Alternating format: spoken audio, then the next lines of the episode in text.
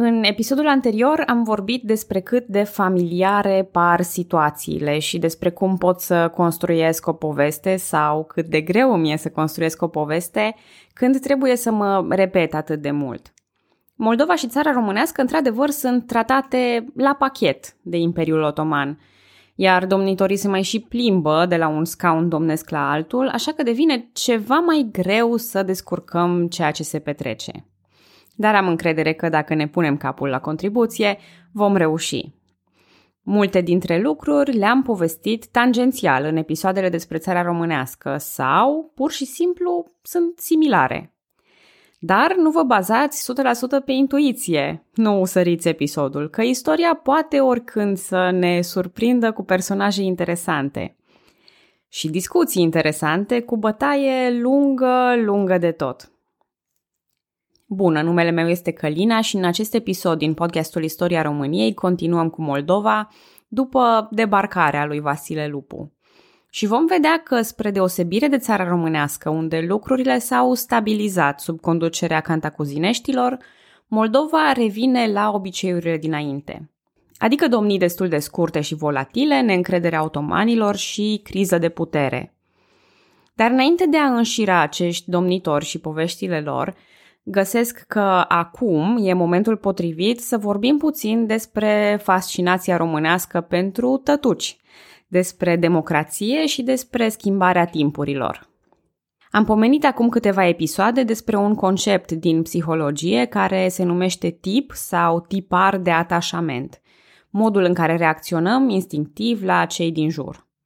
Acest mecanism mi se pare foarte util pentru a explica și relația noastră ca oameni cu puterea, Spuneam atunci că există oameni deosebit de reci și fricoși în abordarea celor din jur, sau oameni care se comportă disperat, cerând continuu dovezi de afecțiune sau comportându-se cu gelozie.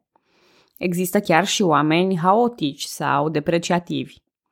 Și fără îndoială, vedeta spectrului de tipuri de atașament este atașamentul sigur, în care încrederea în sine se reflectă asupra relațiilor cu cei din jur individul formând legături sigure.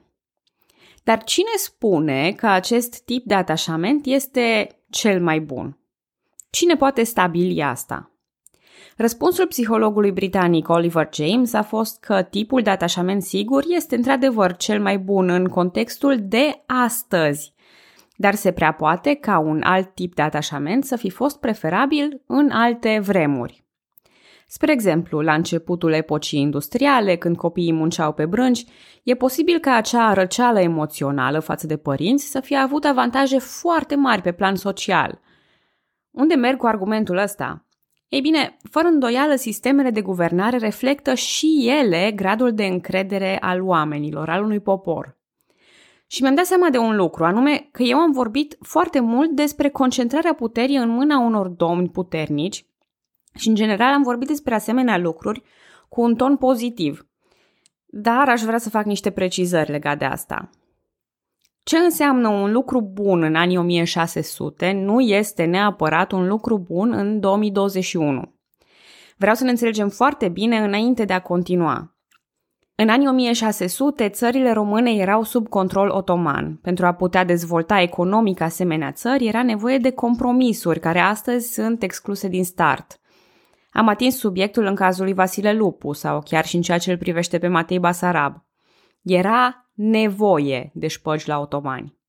Sistemul în sine era unul care întreținea corupția, legaliza corupția. Și gândiți-vă bine la asta, cum ne-a format ca popor faptul că șpaga era legală și obligatorie. Gândiți-vă la toți acești oameni care s-au descurcat cu puțin. Așa cum spune o vorbă din popor, au făcut din Rahat Beach. În acel timp, pentru continuitate și stabilitate, era nevoie de un astfel de tătuc sau de o familie de tătuci care să asigure o consecvență cât de cât.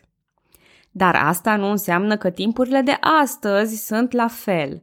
Dacă admirăm un domnitor român pentru capacitățile sale de a da șpagă în anii 1600, astăzi nu dorim același comportament la politicieni. În continuare, și astăzi voi deplânge puțin soarta Moldovei, care nu a avut norocul timpuriu al unei familii precum Cantacuzineștii. deplâng această soartă din cauze firești, precum timpii scurți de domnie sau schimbarea deasă a priorităților, lucruri care afectează grav o țară. Dar asta nu înseamnă că laud corupția de scurcăreață. Corupția de scurcăreață are meritele ei la timpul ei și timpul ei a trecut. Deci o să repet că eu în niciun caz nu spun că astăzi, într-un regim democratic, am putea permite astfel de fapte, dar aminte să le lăudăm. Sunt o mulțime de lucruri controversate în istoria României și nu numai că le regăsim și la alte națiuni. Lucruri precum egalitatea de șanse, amestecul bisericii în stat, drepturile omului, corupția, sărăcia, bolile, prioritățile politice și multe altele – și vreau să fiu sigură că le privim prin lentila epocilor și să fim mereu conștienți de contextul internațional. Zeitgeistul e dat și de alinierea politică, filozofică sau culturală a unei țări, iar acestea sunt lucruri schimbătoare. Și atunci, cum am putea defini spațiul românesc? Există un singur cuvânt care să-l explice? Nu. Aș spune că nu. Tocmai de aceea eu insist foarte mult pe aceste nuanțe de gri.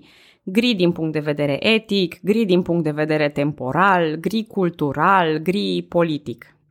Și mai lăsați-l naibii pe Țepeș liniștit în timpul lui, nu-l tot chemați că nu asta e soluția.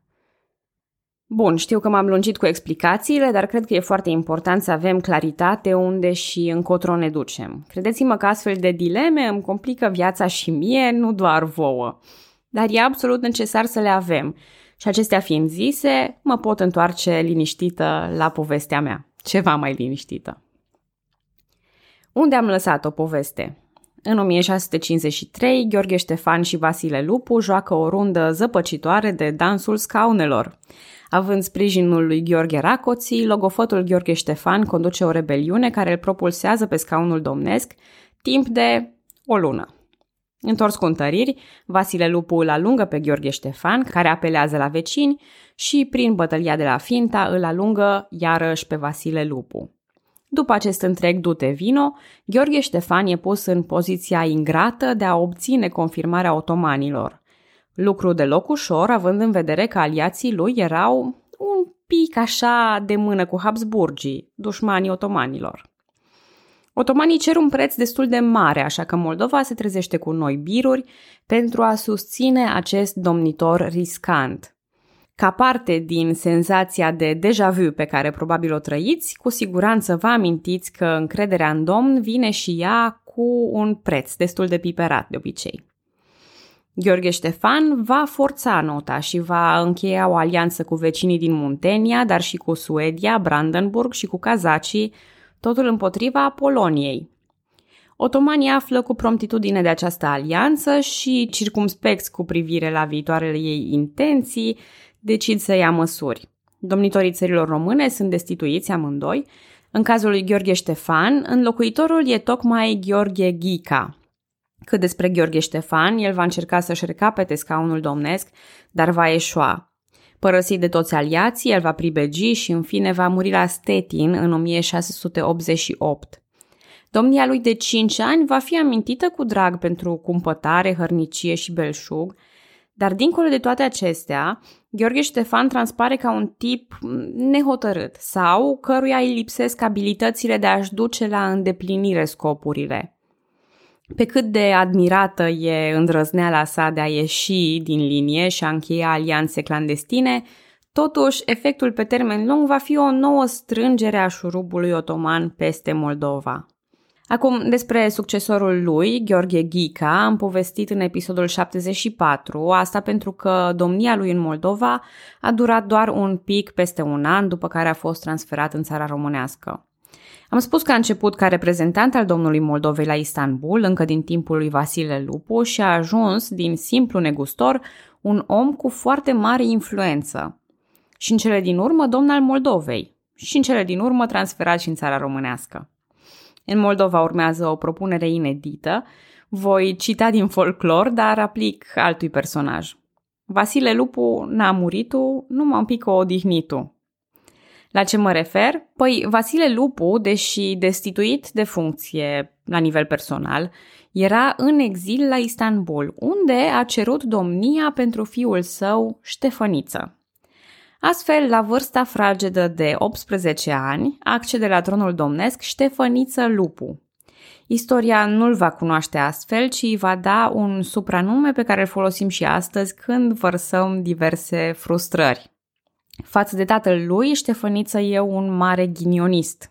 Vecinul puternic de la sud, Constantin Șerban, va încerca să profite constant de lipsa lui de experiență, atacând Moldova și susținând diverse alte personaje la tron.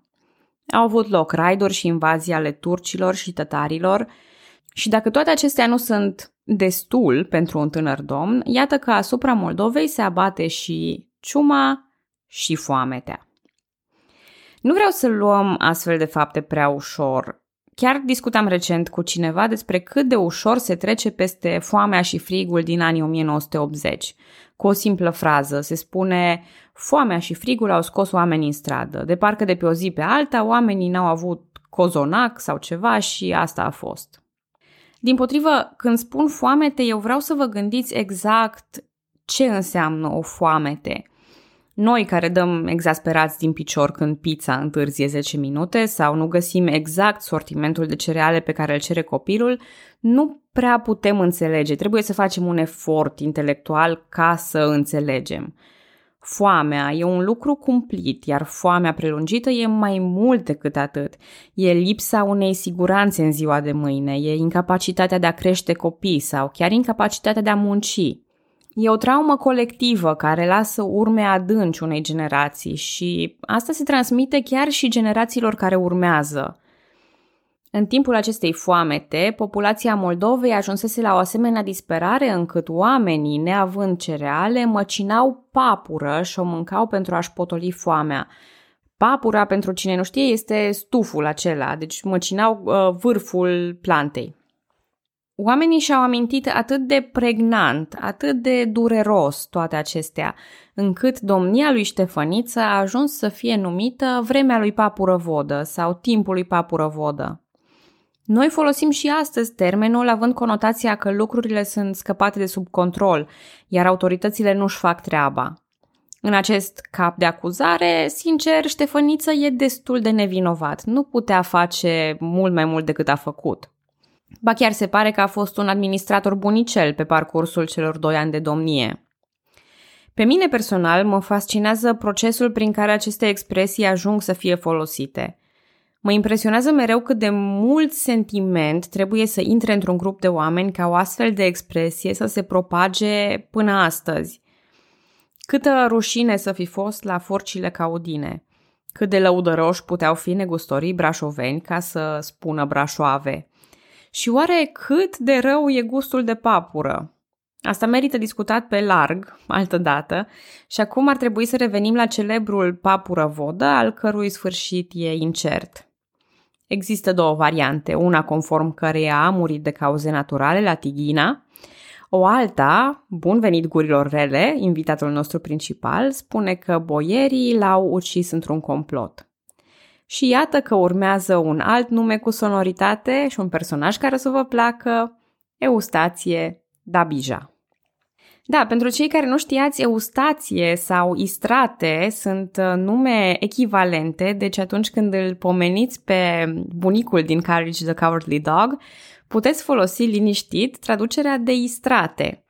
Eustație sau Istrate Dabija e un tip care mie personal mi-a plăcut foarte mult, mi-a picat la inimă și din câte îmi dau seama, nu are nicio legătură cu expresia consacrată, aia cu grija. Știți voi care, să nu trebuiască să pun semnul explicit la episod. Dar ajunge o privire la portretul lui și să aplicăm doar puțin urechea la gurile rele și veți vedea de ce îl asociez pe Dabija cu un uncheș pus pe glume.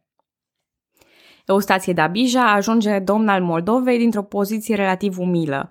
Fusese un boier mărunt și în cele din urmă dregător, dar era deja la o vârstă destul de înaintată. Nu știm exact cât de înaintată, dar moartea lui a survenit după doar patru ani de domnie și nu a fost deloc privită suspect, a fost considerată o moarte de bătrânețe normală. Păi și atunci ce spun gurile rele dacă otrăvirea a ieșit din schemă? Ei bine, Eustație Dabija se otrăvea cu alte substanțe mai acceptabile în societate. Domnul Moldovei era un mare amator de băutură. Cronicarul Ion Neculce descrie aceste beții spunând că Dabija nu se complica el cu paharul, ci bea vin direct din oală sub pretextul că așa e mai dulce. Zvonurile au ajuns și la Mihai Eminescu, poet care nu are nevoie de nicio introducere. Ori dacă scrisoarea a treia e o relatare glorioasă a bătăliei de la Rovine, Eminescu s-a interesat și de astfel de domnitori, mai puțin glorioși, dar cu foarte mult haz. Căutați cu încredere poezia Umbra lui Istrate Dabija Voievod și dacă nu vă pune zâmbetul pe buze, eu personal mă dau peste cap. Aici nu dispun de spațiul și timpul necesar ca să redau această poezie, dar oricum cine apreciază un pahar de vin și o petrecere bună, va aprecia cu siguranță și această poezie. Sigur, bețivăneala nu era singura trăsătură de caracter a lui Dabija, se pare că era un om generos și milos cu săracii, un tip jovial, plăcut. A reușit să se înțeleagă bine cu boierii și, în ciuda unor biruri noi, a fost destul de apreciat de moldoveni. A reînființat monetăria de la Suceava, fiind ultimul domn care a bătut monedă proprie moldovenească. A reușit chiar să finalizeze lucrările la mănăstirea Bârnova, începute din timpul lui Miron Barnovski Movilă. Acolo e și înmormântat. Dabija a fost norocos și pe plan politic, la scară internațională. În 1663, omologul său din țara românească era tot un om de încredere al turcilor, iar situația de armonie și încredere a ajutat la prosperitatea Moldovei. Pe lângă armonie și încredere, că astea nu țin de foame, cei doi domni au participat alături de turci la asediul cetății Neuhäusel din Germania, sprijinindu-l astfel pe Mihai Apafi împotriva lui Ioan Chemeni. Nu vă impacientați, aceștia sunt amândoi principi ai Transilvaniei, nu intrăm acum în subiect, dar revenim mai târziu. Cert este că prada de război adusă din această campanie a fost bogată. Și asta, da, asta ține de foame.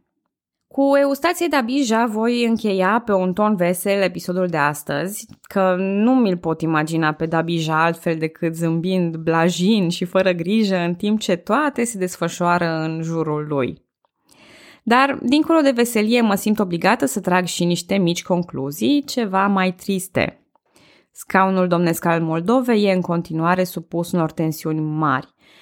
Epoca de glorie a mușatinilor a trecut, movileștii au eșuat, spița lui Vasile Lupu s-a dovedit a fi foarte slabă. Practic, nu avem în Moldova o dinastie. Parcă s-a uitat cu totul ideea de os domnesc. Pe lângă asta, nu s-a coagulat prea bine niciun grup de influență. Nu avem o familie infiltrată peste tot, nu avem o alianță boierească stabilă sau măcar o domnie mai lungă de 4-5 ani. Iar lucrurile acestea se văd pe termen lung. În episodul următor ne vom întâlni cu o răscoală în stilul lui Matei Basarab și cu ultimul domnitor Mușatin, dacă tot i-am adus iarăși în vorbă. Dar la orizont se întrevede deja o definiție rebusistică, să dau aici, opusul anemiei. E prea obscură gluma? Hai că ajungem imediat și acolo și promit să vă explic totul pendelete. Vă mulțumesc că ascultați podcastul Istoria României pe data viitoare.